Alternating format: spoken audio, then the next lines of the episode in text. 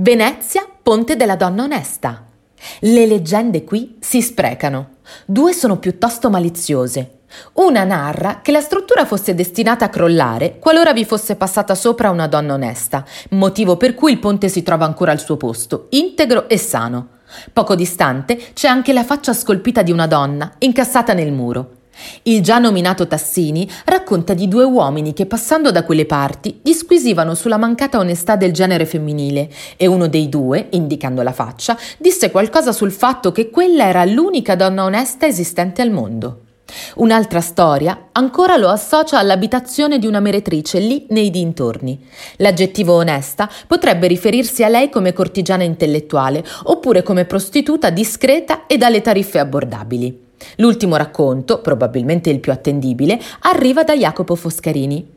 Abitavano nei pressi del ponte uno spadino e la sua bella moglie, della quale si invaghì un patrizio, che cercando un modo per vederla, ordinò una spada al marito. In seguito, con la scusa di vedere la manifattura dell'arma, questi si introdusse nella casa in assenza dello spadino per approfittare della consorte, ma piuttosto di perdere l'onore, la donna preferì uccidersi proprio con la lama appena affilata.